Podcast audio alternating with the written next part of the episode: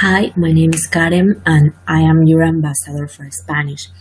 I'm going to answer one question about Spanish. The question is Why do people say both ¿Qué hora es and ¿Qué hora son to ask what time is it? Well, when you want to know the hour, we can use ¿Qué hora es and ¿Qué hora son. Both mean exactly the same and everybody understands these questions. But the difference is ¿Qué hora es? is a polite way and it is much recommended when you ask for an hour. It is the polite way.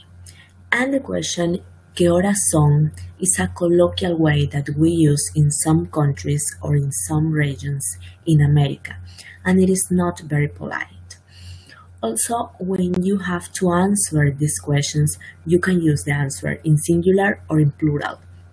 The singular is always used when you say es la una de la tarde o es la una de la mañana. Only in these cases you use in singular. Es la una de la mañana o es la una de la tarde when you say one. And in the other cases, your answer must be in plural. For example, when you say son las ocho de la noche, son las tres de la tarde, son las once de la mañana, your answers must be in plural.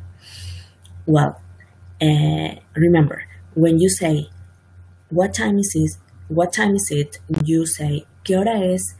Uh, is a polite way and ¿qué horas son? is not very polite. It is a colloquial way that we use.